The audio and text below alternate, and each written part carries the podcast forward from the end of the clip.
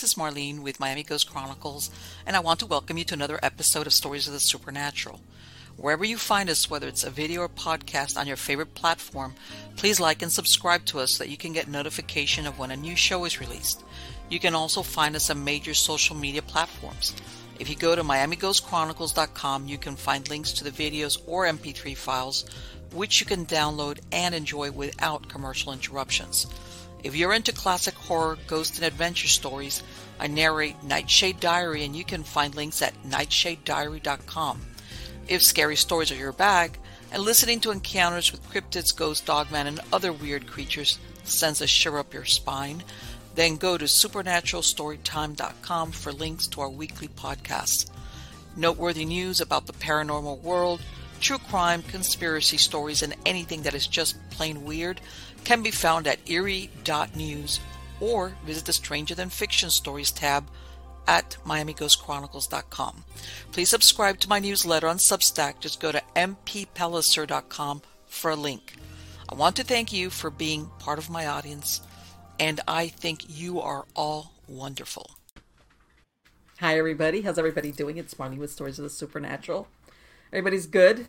As you can tell, I've got my farm outfit on today it's been raining a lot out here where we're at. Like I'm like every once in a while, I've almost had like a a a a, a fall because the mud is getting. It's been raining here a lot in North Florida. I mean, I know there's other parts of the count, country which are in a drought. we're not having that, which I'm very glad. But at the same time, we've got a lot of rain.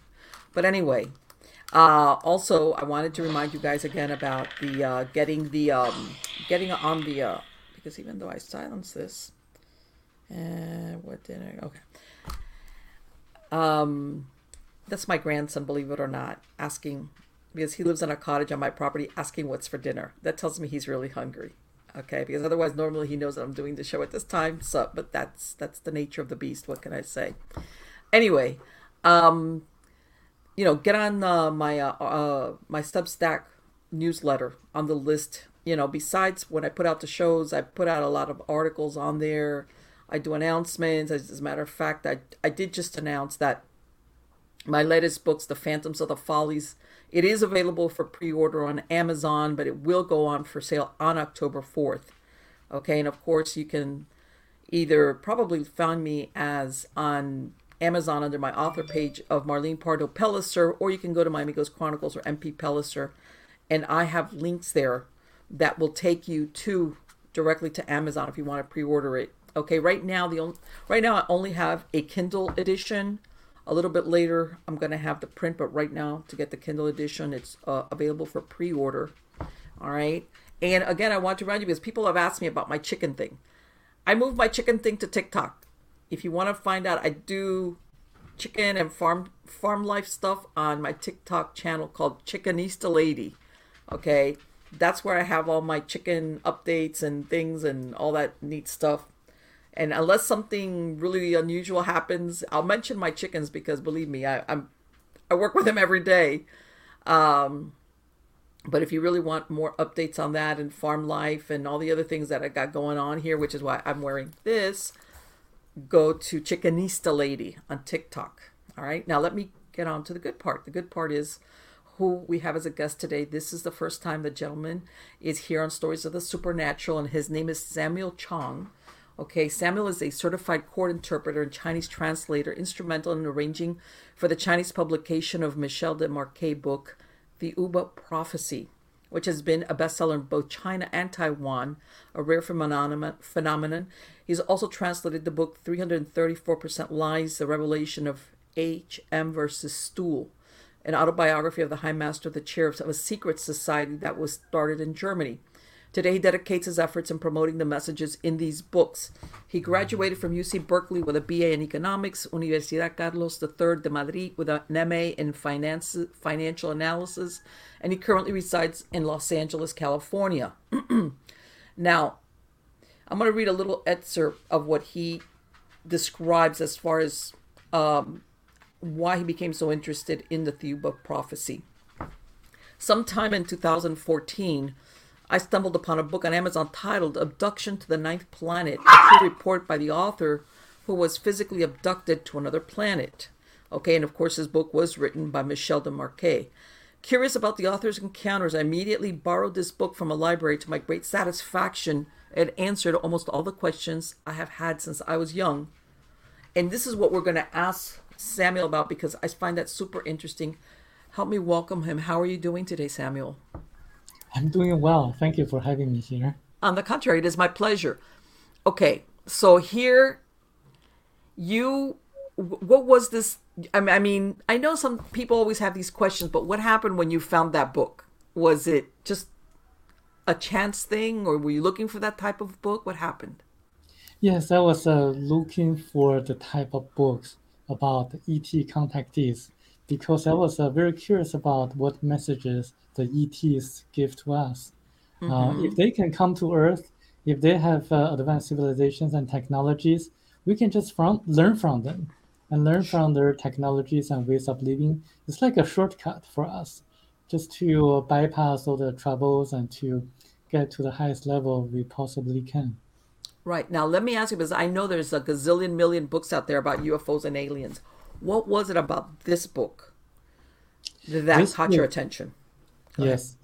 Ahead. This book contains specific verifiable information that I actually verified myself and doing a lot of research and also searching the internet. Uh, unlike other ET books or UFO contactee books, the information contained and the explanation given to the book, given in the book about the mysteries of the world, um, I mean, make perfect sense to me, resonate in my heart.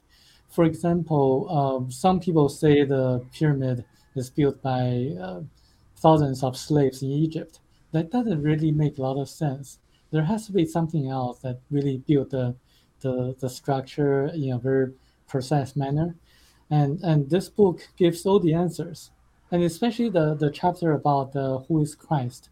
Uh, I mean, I read the Bible and I didn't believe a single word in the Bible until I read, I read this book. It connects all the dots, all the um, all the unexplained mysteries in the Bible as well. So uh, to to me, this book is an answer to all. is a, is a perfect book for for me to really find out what's really going on and what really happened in the past. Let me ask you. So obviously, it sounds like Michel. He was what? What happened with him? He was abducted, or how did he get this information? I mean, he was uh, abducted uh, to uh, their spaceship. The spaceship of mm-hmm. um, this group of ET is called Theoban, the Theobans and then he was taken to their planet for nine days and then came back. So it's his personal experience, uh, what he saw, what he heard, what he observed, and what he actually experienced. So this is actually a book of uh, uh, his nine-day experience on that planet. Okay, so obviously this made a deep impression on him what did he talk? What did he say about these aliens that took him? How did he describe them? Were they friendly? Were they helpful? Or were they just studying us? Because sometimes everybody always wonders about that. Yes, for this group of ETs or aliens, they are a very beautiful race of aliens. They're nine foot tall, eight or nine foot tall. They have uh, blonde hair. They're Caucasian looking, like Nordic looking, mm-hmm. and they are hermaphrodites. And they have a male and female sexual organs in their body, and also they never age. They're always looking like in their 30s, so they never age at all. Um, they have all these supernatural abilities, and uh, he felt uh, great love being present with this group of aliens. So he didn't have any fear. They were really friendly to him, and they showed him all they could do, like these supernatural abilities, like levitation and materializing objects, and and also like uh, healing all the diseases and also all the knowledge. Uh, it's just like um, um, like what uh, jesus did in the past uh, all the miracles was shown to him. They disappeared and also reappeared. Uh, amazing uh, amazing information. How old was he when he got abducted? Well it happened in 1987 in june in australia um, mm-hmm. he was living in a place near Cairns. In the middle of the night, he woke up. He didn't know why, but he wrote a note to his wife saying that I will, I will be gone for 10 days and there's no need to worry about me. And then he walked outside of his house and into his backyard, and he was lifted up uh, to mid-air. And then they entered. He saw this uh, beautiful alien, and they went into a parallel universe. Um, the parallel universe is very interesting because it answered all the questions about the Bermuda Bermuda Triangle, the disappearing uh, airplanes and also ships. Mm-hmm. Um, inside this parallel universe, he saw people wearing medieval clothes and also people who were like savages who couldn't really communicate with them. They were actually trapped into the parallel universe.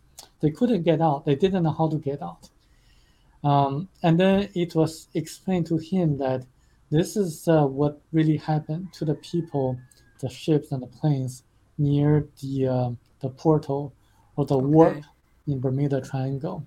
They were sucked into this parallel universe. So in this parallel universe, time stops, and people don't feel any pain. They don't feel thirst or hunger. So they just remain there unless they know how to get out. Um, so I find that very interesting because I was very curious about the Bermuda Triangle before. Right. So this parallel dimension, it's not like you know how some people say, well, there's a parallel dimension where there's another Earth. Basically, what you're describing is a place where they're, like you said, they don't feel hunger, they don't feel pain, and but they don't know how to get out unless you know how to get out. So like they're like in a way almost like in a suspended animation kind of thing. It sounds like. It's more like a suspended sphere floating Okay. around in space near Earth. So there's a guy named uh, David Paulides who wrote a series of books called Missing 411, Yes. documenting all the hikers, people who went to national parks in the US and who just simply vanished. And then when people found their corpse, they're like uh, far away. Uh, they couldn't have possibly walked that far within that short period of time. So um, I think uh, this parallel universe theory or parallel sphere uh, theory explains uh, those people who just simply vanished.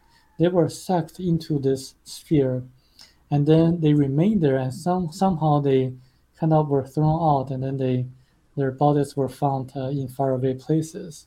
And uh, David Paulides also documented a few cases in which when they found a corpse, they found that uh, there were bones like people could see the bones. It seems that they were walking to the bones.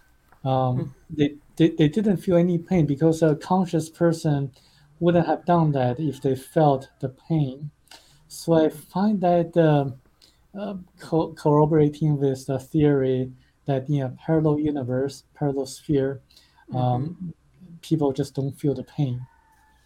Right, and I and I've heard I've heard of what Dave Paulides describes where, like you said, people, children even, are found far away. They traveled over terrain that it's like, how could this child, sometimes toddlers, now the only and, and, and I've wondered about that myself, like, is it but then at the same time, he's just you know, since he's crunched all these numbers, you, you almost think though that there's some type of intelligence behind it because certain people are the ones that disappear. You see what I'm saying?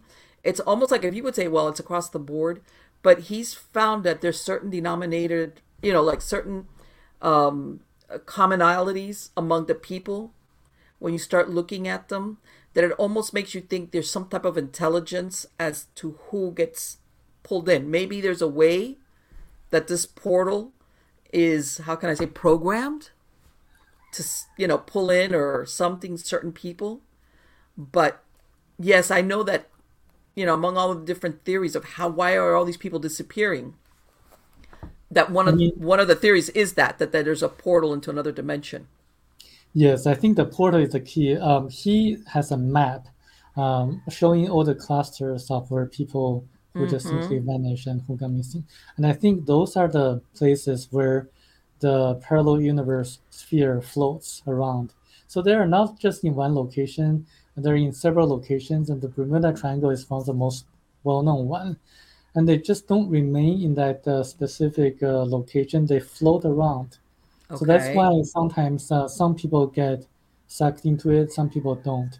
And I think uh, um, it can explain some of his uh, missing 411 cases. And I think uh, this is a, a, plausible theory to look into. Sure. Sure. I mean, there's a lot. I, have heard everything. I've heard Bigfoot gets them. Hmm. Uh, people living in the woods get them. You know, but and I, I understand because it gets crazy, but it's true when you when you look at the cases, because he accounts for people that could have been killed by animals. He discounts people that go in there for suicide. You know, he takes all of those out. And when you look at the numbers, it's abnormally high as to what happened to these people, especially people that were there a minute ago. You know, and then they go around the curve and then that's it they're gone and I, yes. and I know people say don't be the last in line because a lot of times when you're out of sight of your group is when you you're gone yes and i was uh, uh, thinking if we have the technology of really uh, like uh, having a satellite to to really see where the anomalies are um, using electromagnetic devices uh, and mm-hmm. sensors to see where the concentrations of the electromagnetic anomalies occur, we are going to be able to find the exact locations of these uh, uh, warps or portals. And I think that's a good start point. Also, Let me ask you something. Do these do these do these ETs in other words, they use this portal back and forth. Are they responsible for people going over or it's just being at the wrong place at the wrong time for somebody that gets pulled in there?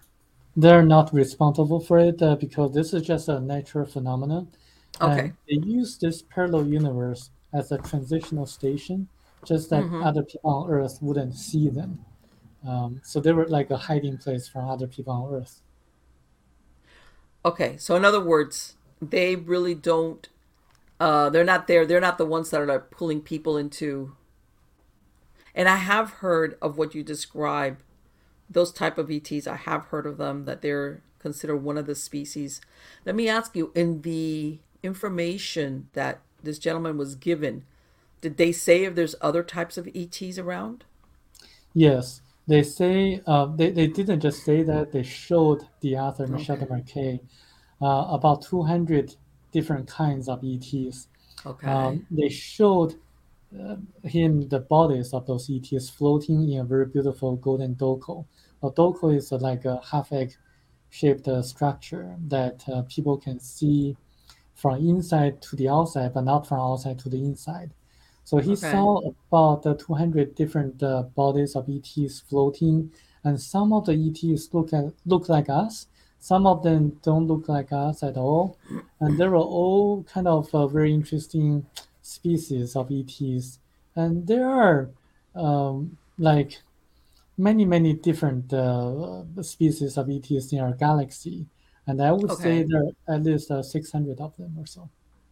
Okay. Did they tell him what is their why are they here or, or what is the attraction to us? Well, uh, they are here. Um, they have been here in the past, and they okay. are here just to give another warning to us, as they did in our past. So they were like uh, guardians or mentors to us, constantly observing us and also okay. giving us directions on where we should go in our lives. And and uh, according to them, there are uh, nine different categories of planets in the universe. We on Earth, um, okay, are living on category one planet, and they live on category nine planet, the highest level. Um, so they're like professors. They're like elementary school students. Right. Okay. Let me ask you: Is is there any truth? Because you also hear the theory that one of the attractions that they have towards humanity is um, for genetic material. In other words, that they might have a problem, you know, with their own genetic material, either to become depleted, and we have better genetic material. Did they ever tell him something along those lines? this information is not revealed, uh, and okay. they actually asked us to do our own homework at okay. uh, finding out whether this information is true or not. So they did reveal some information about the Greys, um, saying that not in the book, but uh, telepathically to the other after he came back.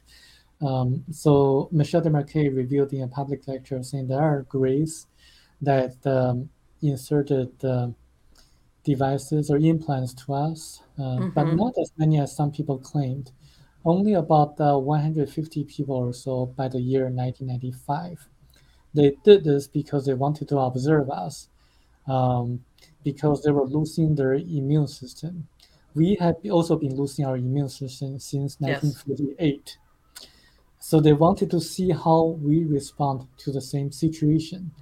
They, the Greys are a dying species, but they also are a Category One planet. They also um, come from a Category One planet, so uh, they're just like uh, us, uh, coming from uh, sorrow, a planet of sorrows.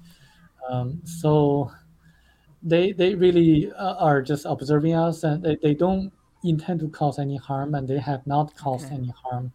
And if they do want to cause any harm, the this group of ETs, the Theobans, would have prevented them. But they Okay. say there's no danger, absolutely no danger at all. Okay. So when he got abducted, did he after that initial abduction for Michel, did he did they come back and ever visit or take him again? No, after the nine days uh, spent on their planet, uh, he was sent back and he was told uh, to write a book, which is this book, Thiaoouba Prophecy. Uh, Michel Desmarquet wanted to go back because uh, Thiaoouba was just like a paradise to him. After being shown a paradise and then af- and after being told you don't belong here, you have to write a book, you can imagine how he felt. Mm-hmm. And he never went back until uh, until he passed away. When and, and I know you mentioned it, but when you said about the pyramid, what what what explanation did they give him as far as what that they helped or how was it? Uh, the pyramid is a tool. Uh, for example, the Great Pyramid of Egypt was actually built by a learned person from Atlantis named uh, Thoth, or Thoth, T H O T H. And he built the Great Pyramid in nine years using anti gravitational technologies and also supersonic vibrational system to cut the big stones in a precise, precise manner. So once the pyramid is built, it could it can actually accumulate cosmic energy. So it's like an energy tube. So that uh, the pharaohs actually used the Great Pyramid to communicate with the people from other planets. Okay. They also used the Great Pyramid to make rain because with the help of different uh, metal alloys, uh, energy can be concentrated in a way that clouds can form in the sky and rain would fall. Okay, so in a way, they, they were able to do weather manipulation for rainfall, which, of course, in that area, you know, the Nile, you know, yeah, if it's not for the Nile being there, for there's nothing out there. Was Thoth was he human or was he extraterrestrial?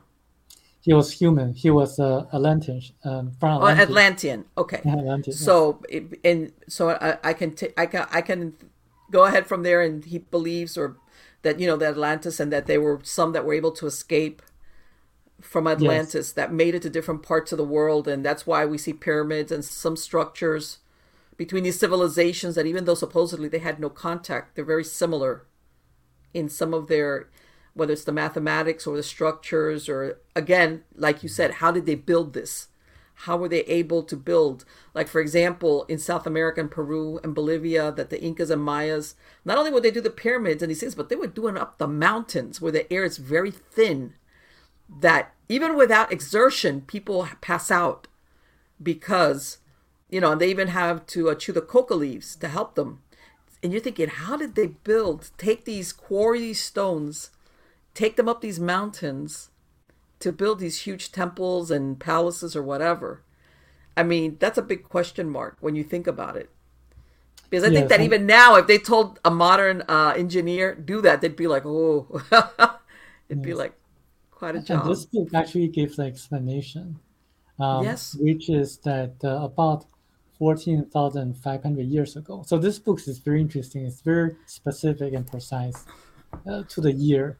14,500 years ago, um, a continent uh, existed um, in the Pacific Ocean called Lemuria. yes So people on the continent actually had uh, advanced knowledge of building the Great Pyramid and also uh, using uh, some of their technologies to build uh, stone structures or statues. Uh, some of them remained on the Easter Island of Chile, like Yes. in the middle of the ocean. Yes. So I actually visited there and I saw the uh, moas, and they Mhm. were just amazing. And and they did that to commemorate this group of ETs. Um, they, they actually um, made a stylized version of how they looked in the past. Okay. Um, but before they were going to transport the stone statues on the Easter Island to the capital of um, Lemuria, Okay. an earthquake struck. Um, and because of the gaseous spells beneath the continent, uh, volcanoes, volcanic activities uh, occurred, and the entire continent basically sunk into the ocean instantaneously overnight.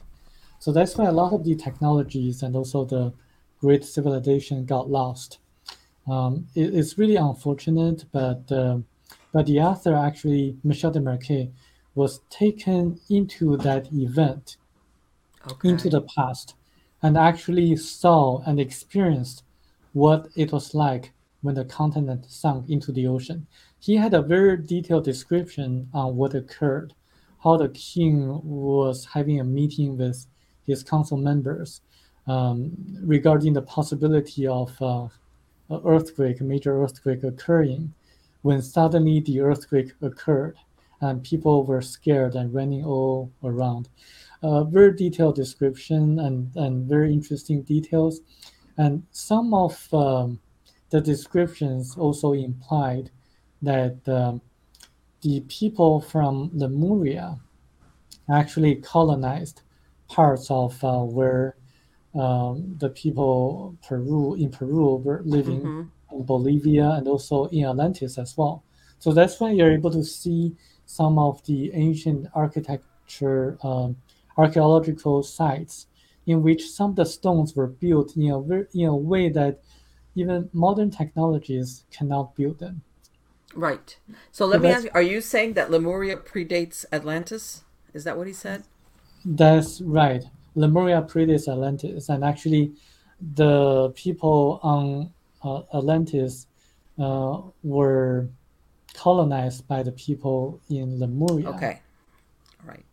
Right. Because I've heard, I've heard that the destruction of Atlantis came about because the, the, their technology got away from them. In other words, they got in over their heads with their technology, and basically it destroyed their land. It, and of course, you had like the ones that could get away got away, but the majority, like you said, it sank into, and the majority, the technology, the the majority of it was lost, and the majority of the people were lost. Yes. Um, and I had heard of Lemuria, and that makes sense that because of course now you know that they're finding that all these um, all these ancient civilizations and all these different artifacts are in reality much older than was originally estimated. That's starting to come up now, where they're saying, "No, we made a mistake." This, this, even the Sphinx, they they say that that it's much older than it was originally you know said that it was and and i think that's happened with a lot of things in the ancient world where they're saying oh this is the earliest and apparently there's an earlier version And and this this book gives the years. For example, the uh, Great Pyramid of Egypt was built seventeen thousand years ago. So okay and the people who landed on the continent of Lemuria came about three hundred thousand years ago. and So what are they what are their origins are they earthlings or are they were they brought They were not Earthlings in, in the very beginning. They were from uh, the the planet called uh, Arimo X3. So they Mhm. look like uh, Polynesians on Okay. Earth. So on their planet, because of overpopulation, they were thinking about moving some of their population to Earth. So they did uh, some kind of uh, exploration, reconnaissance, um, and, and also um, they first uh, found Mars. So Okay. at that time, 300,000 years ago, there was life on Mars. okay Um, but then because Mars uh, was uh, cooling down, the, the core of Mars was cooling down, so that it's going it was going to lose its atmosphere. Um, Mm-hmm. so they knew that Mars was dying down. Um, so they found they they went further and found Earth. So they first uh, landed um, uh, on Lemuria, the continent, where only like a few groups of uh, people from China were living there. And they had a war. They had a fight. Uh, Okay. the Chinese people were very suspicious. I, they're still very suspicious. So in other Like, uh, words, they're saying that there was already humans, as in Earth humans, already on the planet. yes, Okay. Okay. I understand it- now. it talks about the history of uh, Earth, where the black people came from, where the yellow people came from, and actually the black people and the yellow people um, came uh, about 1.35 million years ago for another Okay. planet. Okay. Um, so black people came uh, and then landed in Australia, and the Mm-hmm. yellow people came and landed in Myanmar. Okay. Because they're Uh, finding now that a lot of these early humans that they thought didn't breed, interbreed, they did, like Neanderthals and other species that they said no, these these existed parallel to modern humans, but they never interbred. Now they're finding, of course, when they do DNA, you know, on people, they're realizing, no, wait, you've got some DNA in you, either Neanderthal or something, depending on the part of the world, that they now realize that there was crossbreeding. Uh, so, in other words, some of these species really didn't die out; they just integrated into what was there. Yes, I can tell you one example is that um, before the black people and yellow people came to Earth, they were living on a different planet called Bakaratini. On that planet, they didn't interbreed at all. So they were the two races were separate. But on Okay. Earth, um, after uh, a certain time, and after the Caucasian people first landed um, on Atlantis, um, people interbreed. So you see in North Africa and also in the Middle East, so Mhm. those uh, Middle Easterns and North Africans, they were actually the result of interbreeding of uh, Caucasians, uh, the blacks in Africa, and also uh, the uh, Asians from Asia, the, the yellow people from Asia. Right. So yeah, so that's uh, and also from uh, over years there are some physical uh, because of environmental changes that were hmm adapting to the local environment as well. Of So course. Of course. different kinds of Right, people. because like all animals, you know, humans, it's adaptability. You adapt to your environment to survive. So, yes, of course, you know, whatever the climate is, except did they ever say anything? Because you know that there's the Basque people that live there off the coast of in Spain, where they have a high percentage of Rh negative blood types. They have a language that really they have never been able to pinpoint exactly the origin. Did they say anything about that?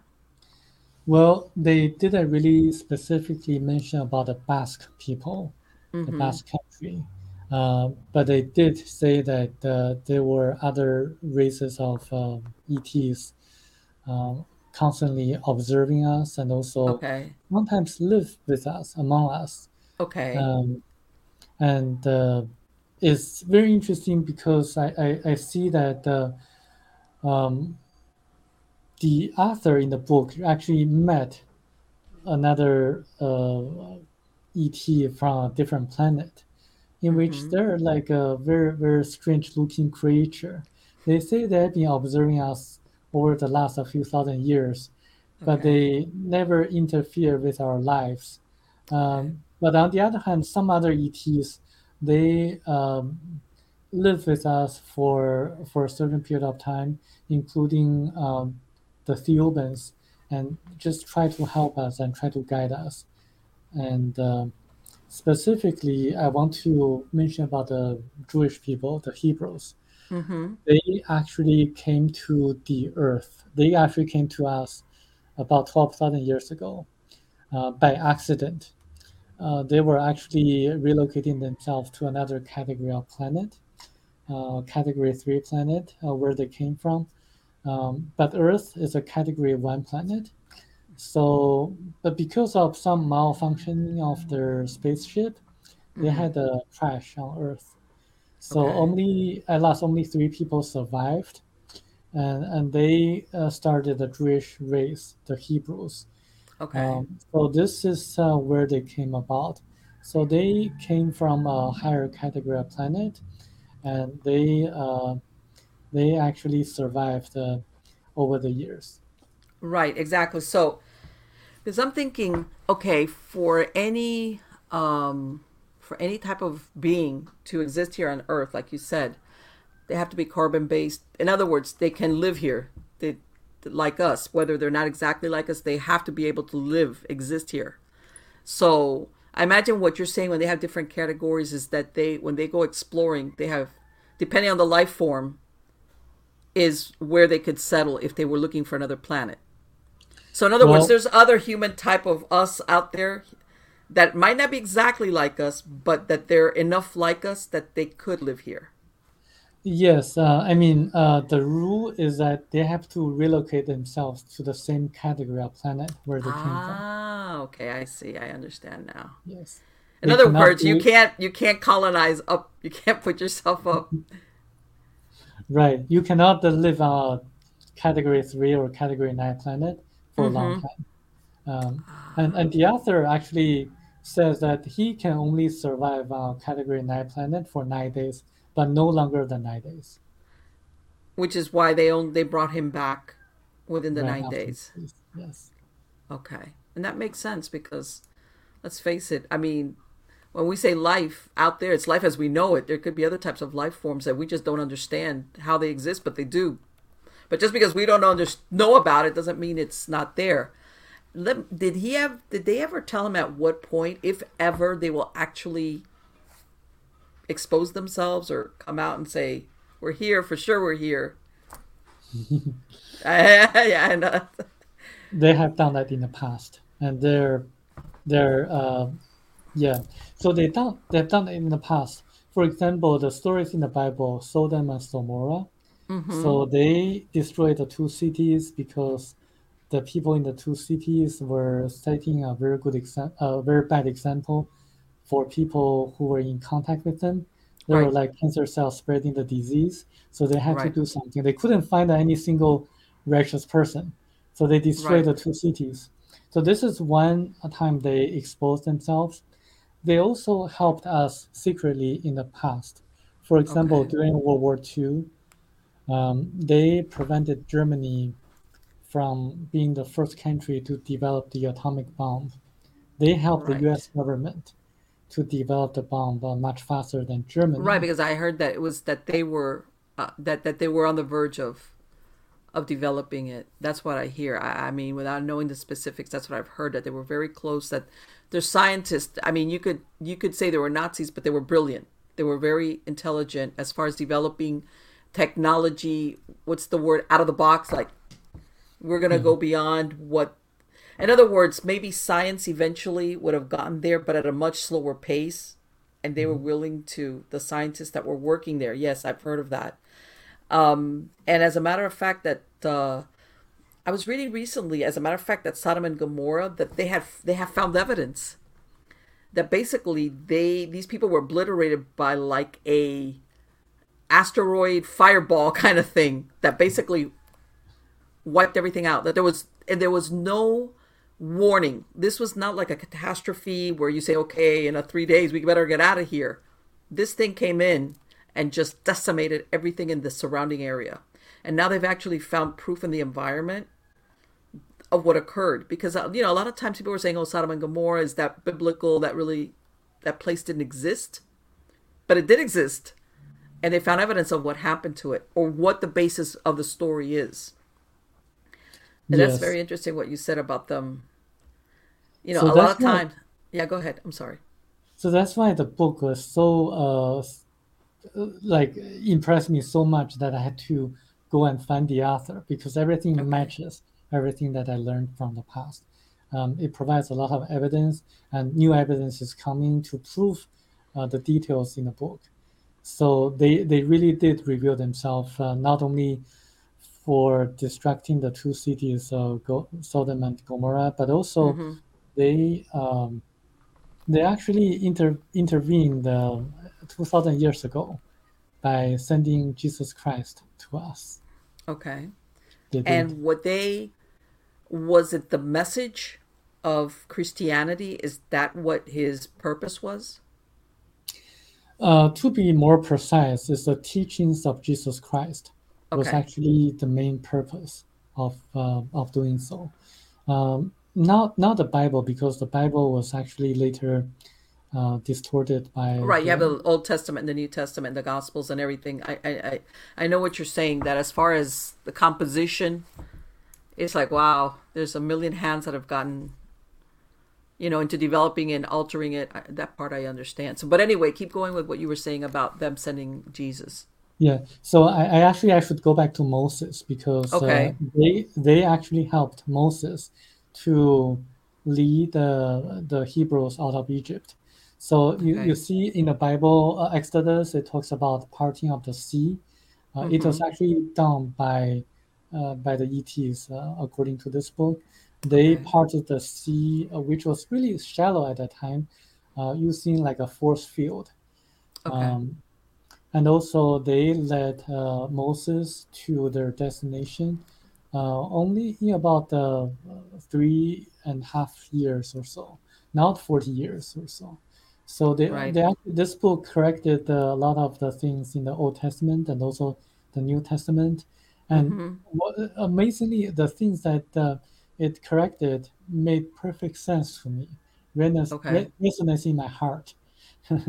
Right, right, right. I understand what you're saying. That you read it and you're thinking something inside of you is saying this is the right thing. Yes, I mean, I mean, Moses leading the people for 40 years uh, in, in the desert, that couldn't have been. I mean, so so lo- that's just too long to be true. Right. Three and a half years, that's reasonable. So this Yes. is my mindset when reading this book.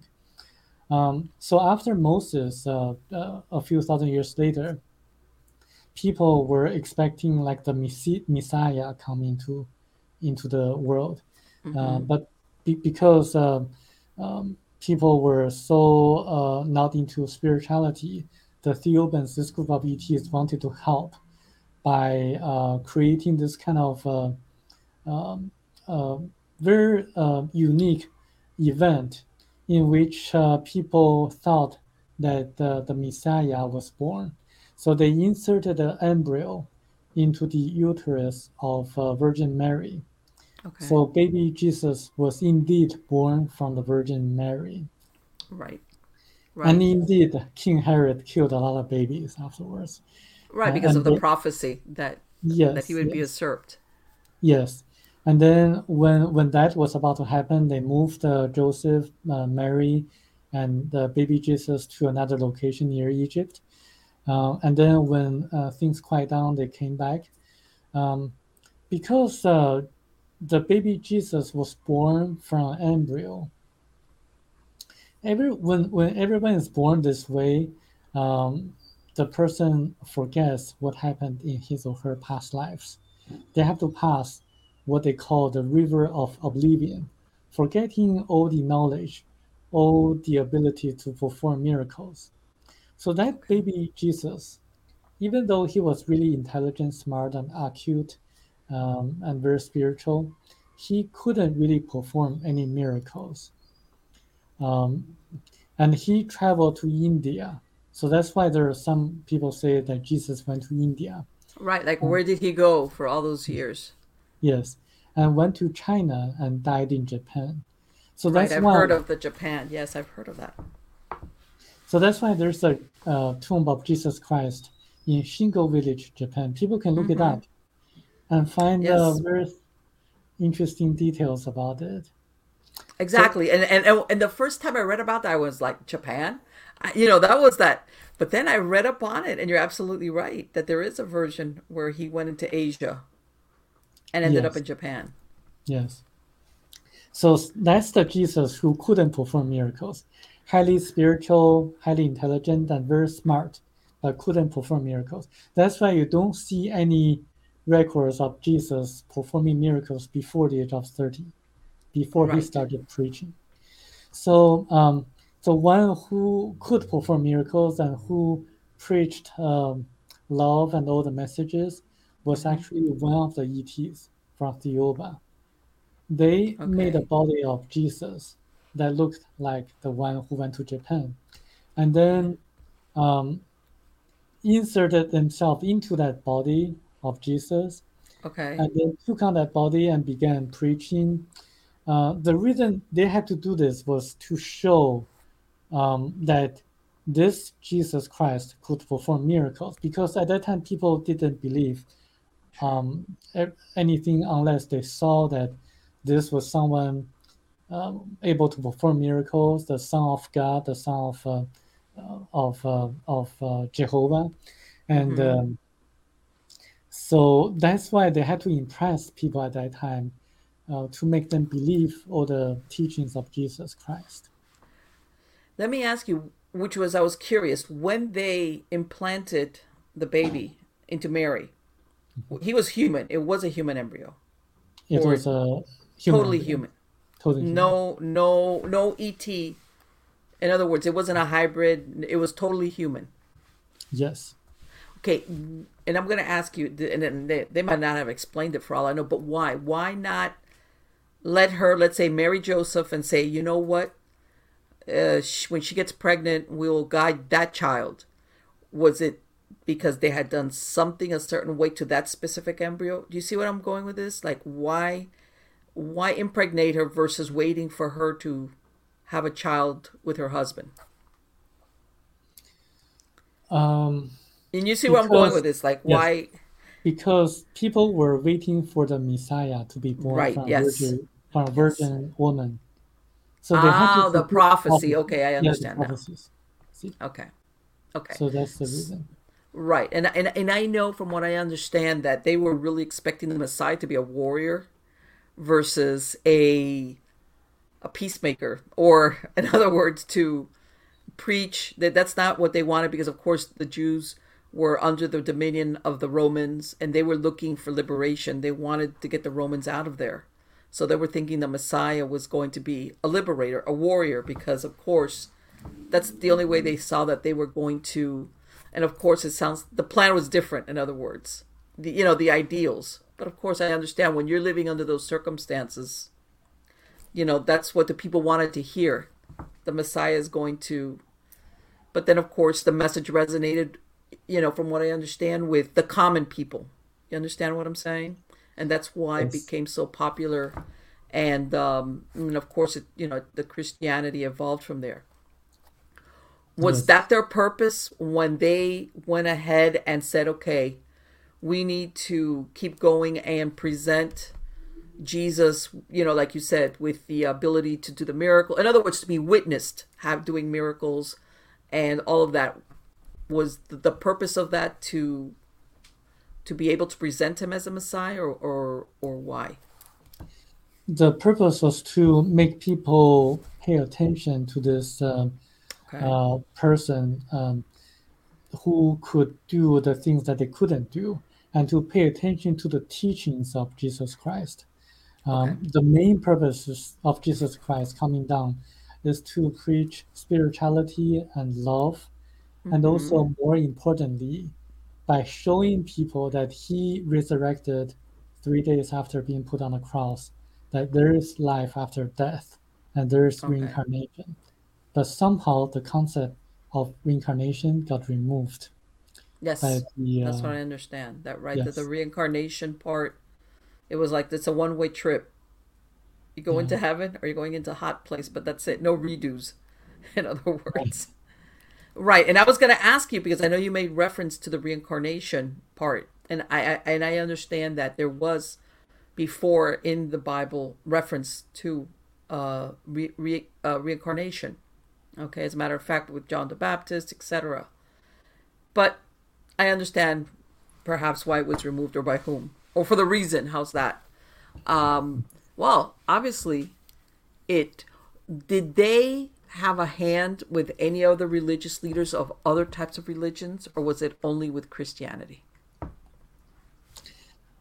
Well, this is a very good question. Um, the only other religion mentioned was uh, Buddhism or the Buddha. Mhm. Um, Buddha was born earthling. And then in this book, um, the highest praise that it gives to earthling was actually the Buddha. Okay. And, and um and also there are other political leaders such as uh, Martin Luther King, Gandhi, and uh, those are the other people mentioned. Right. Uh, so it really doesn't mention about uh, other religions.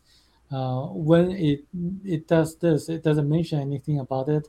It's asking us to do the homework to see Right. Well, and and when I say religion, what I really mean also is, uh, how can I say a, a spiritual path?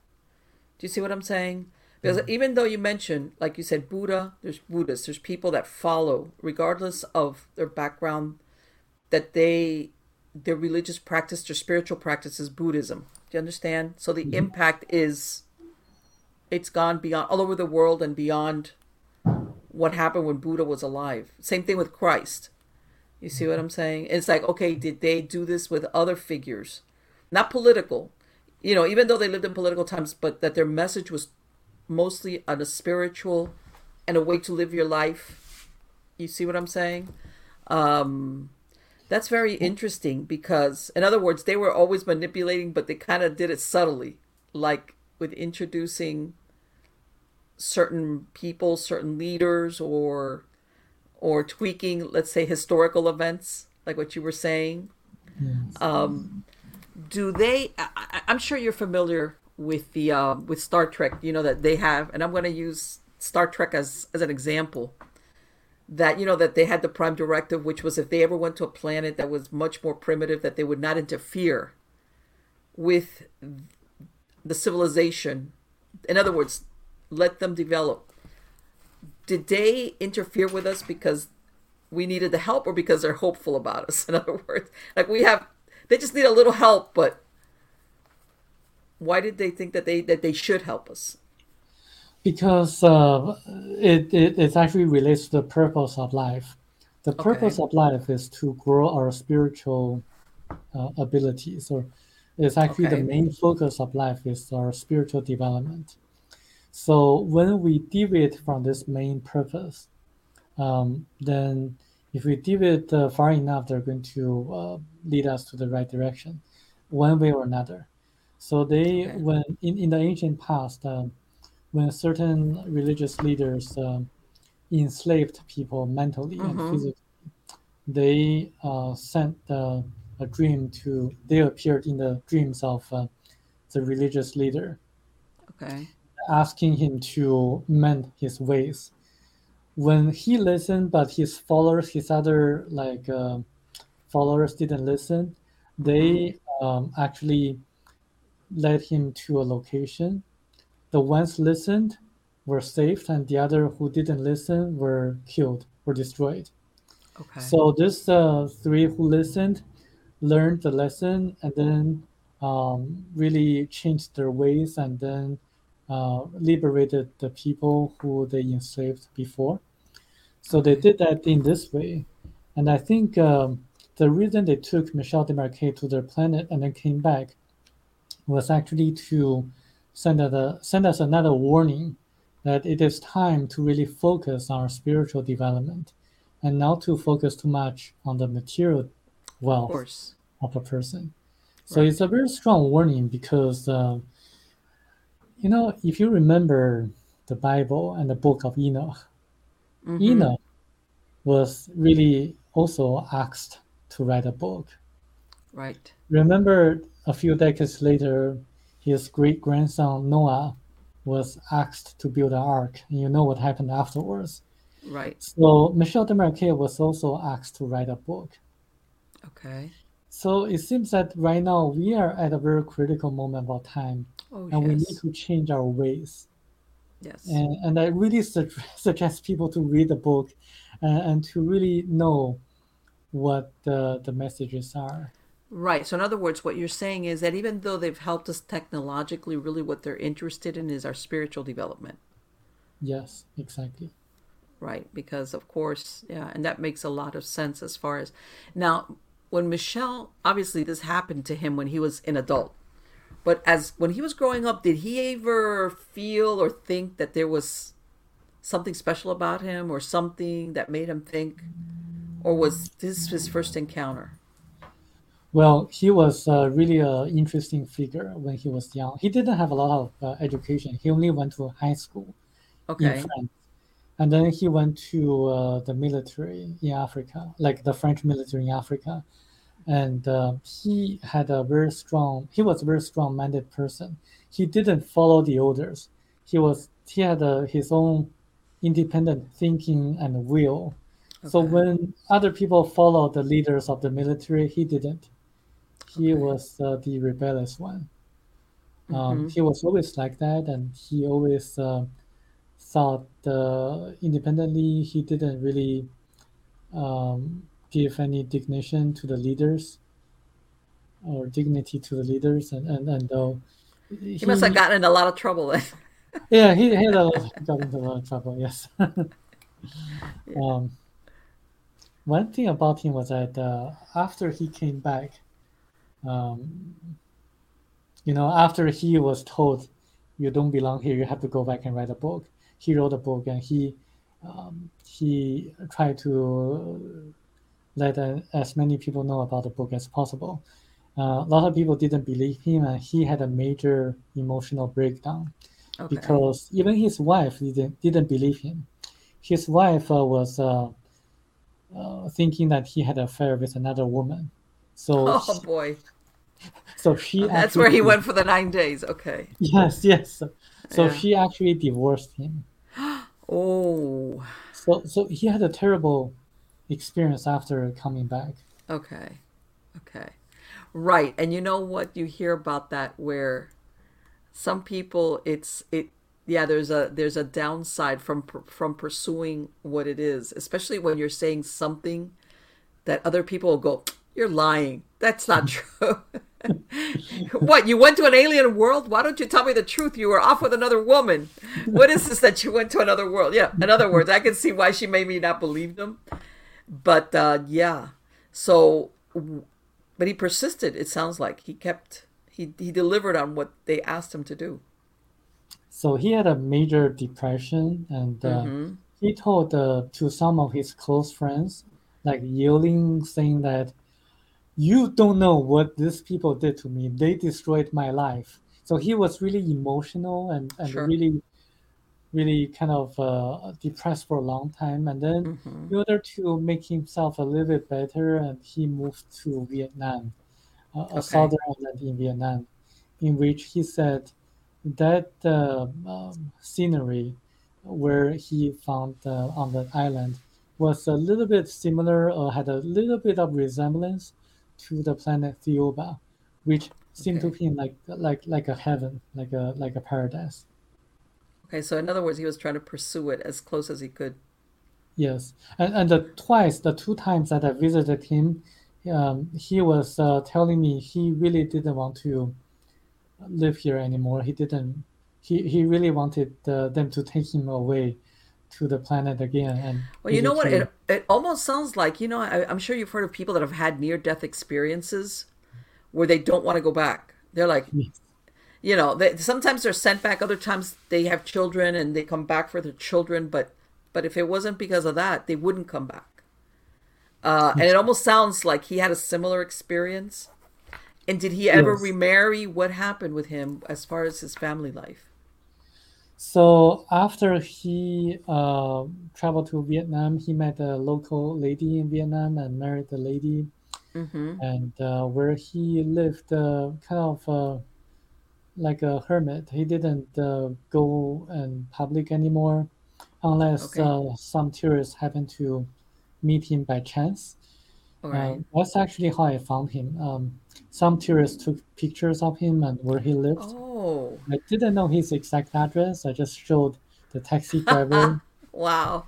the picture, and then the taxi driver took me there So he lived the rest of his life in Vietnam then. in Vietnam. Yes, he died in Vietnam. Interesting. That is so interesting. That people sometimes, oh, you know what? And did you? Uh, obviously, I saw pictures of you with him. Um, what? When? When was it that he passed away? He passed away four years ago in 2018, Okay. uh, just four months before I visited him the second time. Okay. Did he leave any type of manuscripts or anything after his death? Well, he wrote this book and two other books. Uh, the other one is called. The other ones are called uh, "Nature's Revenge" and uh, "She and I." And he was also in the process of writing another book about himself. He was Okay. into maybe like twenty pages or so, but he didn't finish it. When I asked uh, about the manuscript, um, and his Vietnamese family told me that uh, they threw them away. Whoa. Yeah. Oh my God. I can't believe they did. That's a shame. right.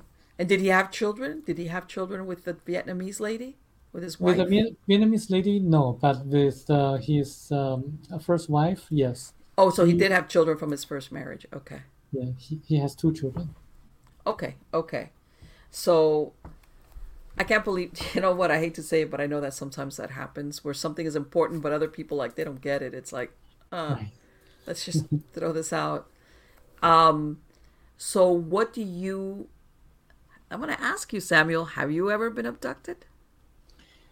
No, I have not. Uh, but in my dream, I had one Uh huh. dream when I was in elementary school. Mm-hmm. Uh, in the dream, I was so eager to move up to a higher level. I said, Okay. why don't I move up to a higher level? What do I do? What do I need to do to move up? Okay. Okay. So in other words, yeah, oh, you never know when you least expect it because maybe you know if you're going to be you know carrying on with what the message that he was carrying on with and sometimes you know you know things sometimes start off through dreams as far as communications you know mm-hmm. maybe that's how they start with the preparing you. How's that? Yes, because if you think about it even though you spoke to him and he described it it's got to be very different if you have that experience. People don't re- like you described that after that he was like i don't want to be here. I want to be over there. And i know i can't be there but so it's like you said it and i hate and it's almost it kind of ruined his life in a way. Because if he would never have been abducted without knowing what would have happened but it sounds like there was a, a repercussion from that him being taken over there yes. If he hadn't been abducted, he would have lived a normal life, being a landscaper in Australia, like raising cattle and growing foods or plants. mm-hmm Um, that would be like a that would have been a very normal life for him. right right. Yeah people would have said well you wouldn't have you know some people you say well what you get a chance to go to another world? But then they don't never realize the downside. Once you have that knowledge you can't unknow it. It's there in your mind. So what do you do? You see You what i'm know, it's saying? it's just like me. Um, you know, the reason of me locating him and finding him, taking so mm-hmm. much trouble to meet him, was to find out what else he knew about and didn't write in the book. and Because in the postscript of the book, he uh-huh says there are more incredible things that I'm not allowed to write in this book because we are far from understanding them. So that got me. That got me very curious because the okay and things he wrote in the book were already incredible enough. What's more incredible about it? so did what happened when you went to see him did he talk to you about something that wasn't included Yeah, the first time, I mean, he didn't. He was uh, really annoyed at my visit, and but then, but then he, he, he thought that I could help in a cer in a certain way because I'm Chinese. He showed me a uh-huh contract. Um, he signed with a Chinese publisher. Uh, the publisher paid him two thousand dollars for the copyright to have the book published in China. But he never heard from them again. He wanted the book to be published in China. He wanted me to follow up. So I was very eager to uh, uh, to please him. okay So I um, I gladly took the, the, the mission and to to really follow up. It turned out that the Chinese publisher was so afraid of the censorship and the Chinese government Oh boy. decided not Okay. publish it. Right. I have a copyright to a book that now I'm afraid to publish it because this, it Right. happens. It They happens. paid It two happens. dollars already. Um, and then Michel Desmarquet asked me to find another publisher. Mm-hmm. and to have the book either published in China, in Taiwan, Hong Kong, or even Singapore, just a Mhm. Chinese-speaking country. Okay. Um, after a lot of efforts, you know, through personal connections, through cold callings, I finally uh, was able to find a willing publisher uh, for Alright. his book. And then before um, it got published, he sent me an email. He said, uh, I don't know how they knew it, but the book was going to be published in China. They were really happy about it. So they allowed me to tell you one thing that I was not allowed to write the book. Um, but you have to come to me in person. I have to tell you in person. And the reason I later found out was that he didn't know how to type. Everything he wrote in the email was typed through his niece. okay. So he didn't know how to use a computer. Okay. So in order to, to keep it uh, confidential or private, Mm-hmm. he didn't even want his niece to know about the content. So I I, had to go there in person. Right. And you know what? And people don't realize that because they think everybody knows how to use a computer or anything. They don't realize that sometimes. So th- who published it then? The the new publisher or the original publisher? Who who published it in China? The new publisher. The new it's a- publisher. yeah, it's a very large publisher in China. It, it, it's uh, published uh, as a science fiction in China. Ah, I see how they got around that. Okay. Science fiction. It's like Yes. it's fantasy. Okay. That's that's an interesting. Yes, I like that. I like that. And I see something that what you got it. It was also published. I think. What, what did you say in Taiwan as in well? Taiwan. It's published in Taiwan as a nonfiction, and it's a complete Ah. version of the book. Interesting. There you go. so the curious categorize? people, the, the people who have the determination, can really read the, the Taiwanese version of the book. Oh, okay. Samuel, so are you going to write a book, Samuel? Uh, in, a few months, yes. I thought so because I'm thinking you got you probably learned a lot of things verbatim Yes. from Michel that it was never in that original. What what because he published the book when in the 1980s.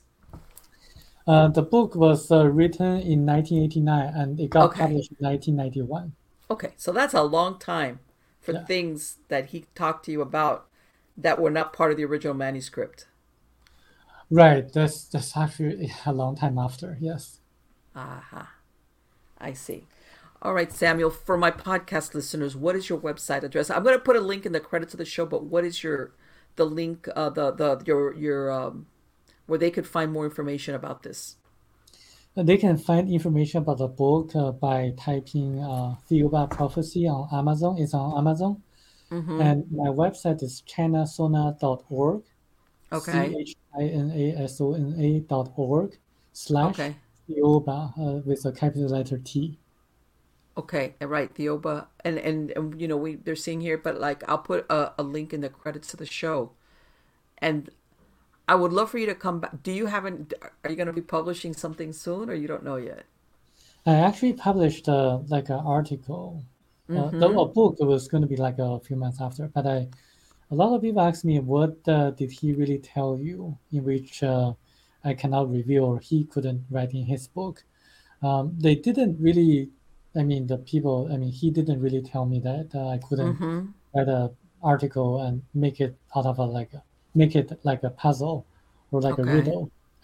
so that's what I did. I wrote an article Mhm. about the the second coming of uh, Jesus Christ.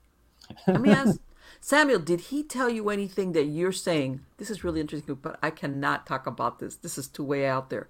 Did he ever tell you something along those lines? about the That he said something, of course, that wasn't in the book, that when he told you about it, you're like, wow, wait a minute. This is too crazy. If if I put this out there, people's heads will explode.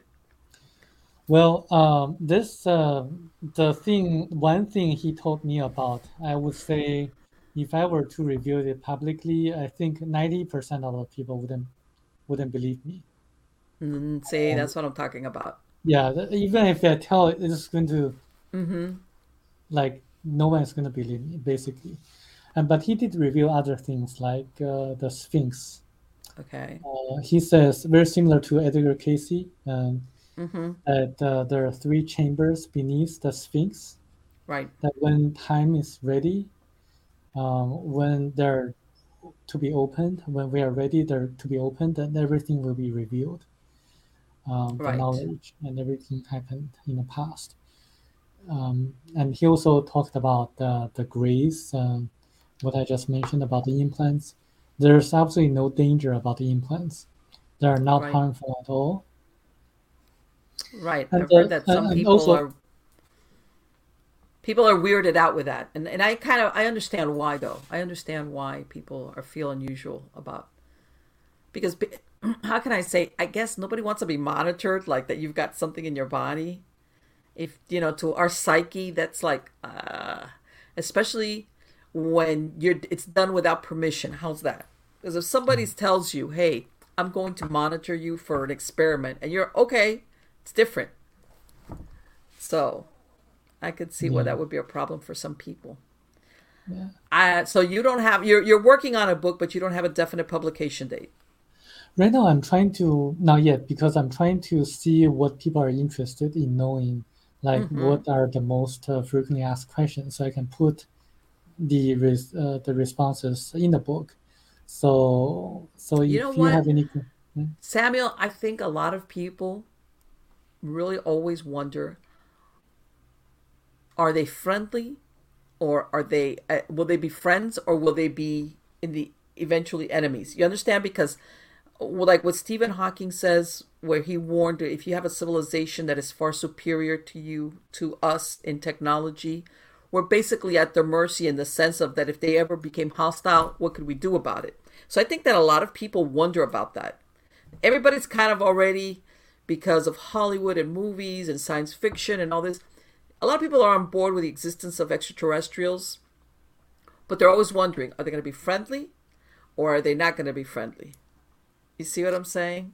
I can give you a brief uh, response on that. Yes, yes.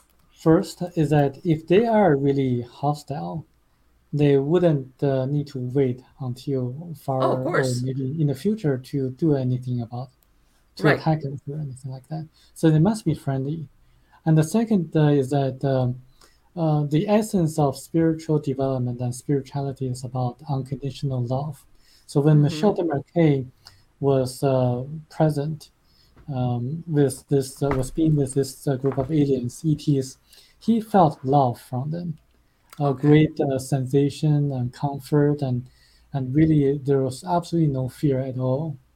And the third is you really need to realize and understand and really need to have independent thinking how this world is run. So when they really want to create a lot of wealth, such as um, um, making money from wars, they have to create wars. Of They have to create this kind of imaginary enemy Mhm. so that uh, um, so that uh, we are easily controlled by the Sure. politicians or the people. It's distractions. Such a Yes, well, yes. obviously besides making money, but yeah. It's a common Mm-hmm. enemy on the outside instead of being able to pay attention to what's going in within our society because all of a sudden that's a bigger threat. So yes, absolutely I agree with you. I agree with you 100%.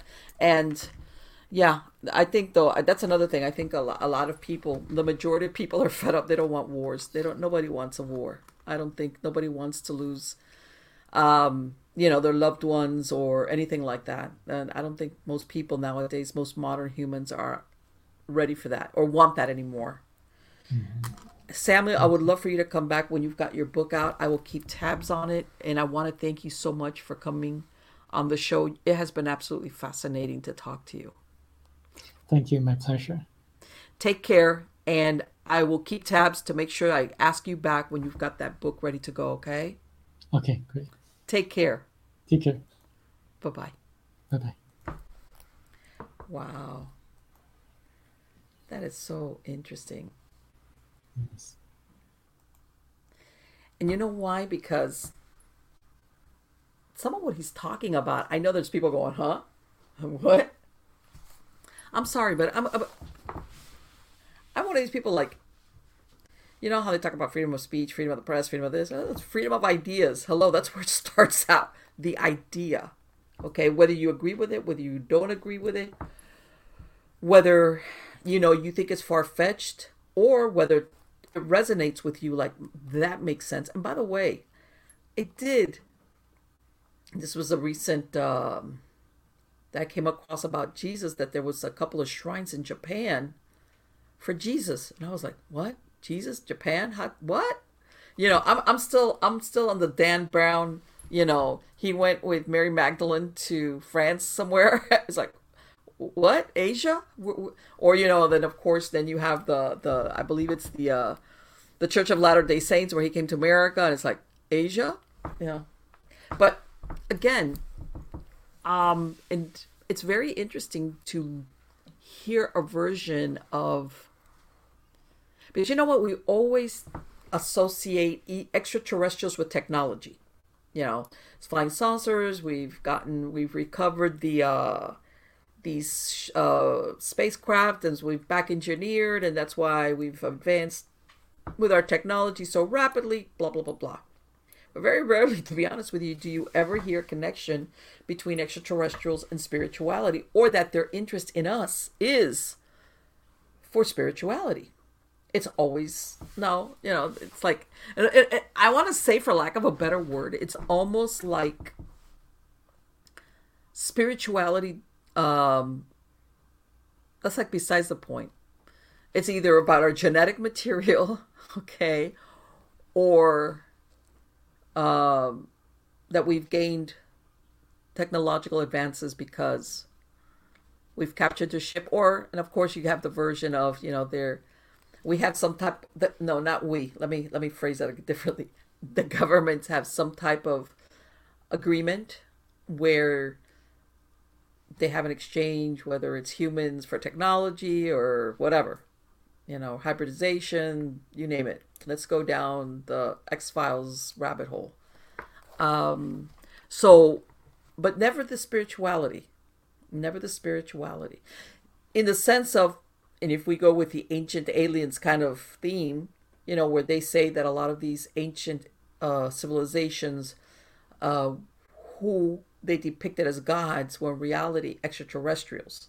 All right, and what I mean spirituality in the sense that these gods had temples and priests and cults and you name it. All right.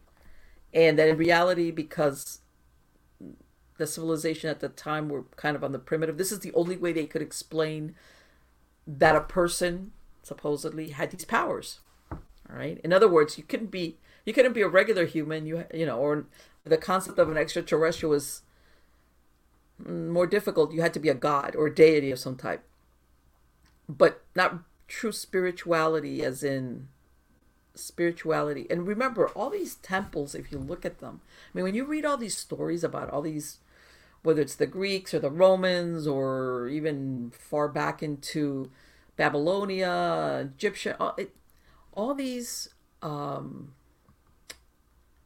all these gods or you know whatever, they were always about appeasement. All right. Yeah, you could ask the, the the god or the goddess or whatever if you wanted something material or if you wanted let's say a safe childbirth but it was always um, you know depending on what scale are, are, you know are we talking hey bless the the you know make sure the nile rises so that we have uh, fertile crops you know that's on the larger scale. And as far as the individual it was like of course um, you know safe childbirth or something like that. But it really didn't address everyday spirituality as in not the give and take of materials i want to say maybe till around christianity which from what i understand is why christianity appealed to different people because of the approach it had versus all these other type of religions remember a lot of these by the way a lot of these uh, gods and goddesses and deities and religions or whatever you didn't appease them just when things went wrong. You always had to like make sure that they were taken care of when you know just to keep things good. Which is, by the way, a lot of these priesthoods. Um, this is how they had power. They were very jealous of their power because uh, that's why they had these huge temples, and of course, you know the offerings were not only a dead pigeon. You know, if money, food, whatever and let's face it, even into more modern times, when I say more modern times, not BC, a lot of emperors, rulers, whatever they are, always realized that for them to really be solid, in, in other words, the last thing you needed was for the priest class to turn against you. Because then you were going to be in deep doo doo. So it's a, it's a weird kind of dynamic. Not really weird, but it's human nature. Um, but anyway, yes, getting back to the original point, you very rarely no, to be honest with you, I've never heard of the ETs being interested in our spirituality or to develop develop us spiritually. All right, that's a new one, but in a way, it's almost like you're glad about that. Um, and one thing, and this is my I've mentioned it before. This is my version that. What if we have new ETs? What if the ones that were around in ancient times hang out and they left? they left, and these are new ones. Because you think, okay, how long are you going to study us? how long are you going to, or try to give us ideas or push us along or whatever? At some point, you, it's either you either get it or you don't, or okay, you're on your own. Eventually, you'll figure it out, or okay, we're going to have the big reveal. Here we are. You know what? What if these are a whole different set of ETs? that you know somebody you know you know when you go to the counter that you take a number maybe somebody's got a counter with the the number to go visit earth. And you know that it's like okay my turn get out of here. We're, we're gonna go and mess with the earthlings. Why not? Or the other one where uh the ones that are around are stuck here. They came here something happened who knows what. Their whatever, however they travel interdimensionally, light years, whatever, doesn't work. It enough so that they can get around the Earth, but never to break away and go where they were going back or to where the new destination. And they've kind of like become a hybrid Earthling, but they're not Earthlings; they're ETs. And they're kind of stuck here. Why not? so many ways this could go. Anyway, guys, I hope you liked the show. I really enjoy speaking to Samuel. All right, it's something different. And believe me, this is basically what we need exploration of new ideas and theories and whatever it is, because somewhere in there, okay, think about it. There's a lot of ideas that later proved to be true that originally, when they were first presented, people were like, huh? Come on. What? The earth round? No. No, we're the center of the universe. What are you talking about? You know, hey, that Galileo guy? that kind of deal. So, come back. I have a lot of great guests. I have a lot of people lined up. I will be doing the live stream. I don't know by the time I stagger this. If not, it'll. I'm doing a Halloween live stream. Let's see what I come up with that. A lot of interesting stuff. And again, don't forget that I have the new book out, Phantoms of the Follies. Phantoms of the Follies on Amazon, MP Pellicer. And it, some people ask me, what is it about? Is it a ghost? And not really not really what it is is it, it talks about the ziegfeld follies which he did he started remember this was in the time where the jazz era prohibition came out. Things people went wild okay? People went wild you know hem, hem women cut their hair flapper style the hemlines went up. A lot of crazy stuff was going on all right? And florence ziegfeld uh, put on this revue in new york at the New Amsterdam Theater where he had all these scantily clad girls, which were driving guys wild. And he even had on the roof of the theater a what they called the midnight frolics, which were like really risque. Anyway, guys were going crazy, and all these girls they would flock, and basically unknown girls uh, overnight became sensations because once you were uh, pulled into and, and identified as a Ziegfeld Follies girl, and by the way, the Ziegfeld Follies would only run for like three or four months every year, every season, from I think June to September. Okay, and they had the Ziegfeld Follies. They had a chorus. They had another one called the Ponies. But anyway, the whole book is about. It's incredible how many of these girls. Um, some of them made it, but a lot of them, to the point that even then they were saying that becoming a Follies carried a curse with it, and that's what the book is about. That's what the book is about about how it seems some of these girls had so many promising things.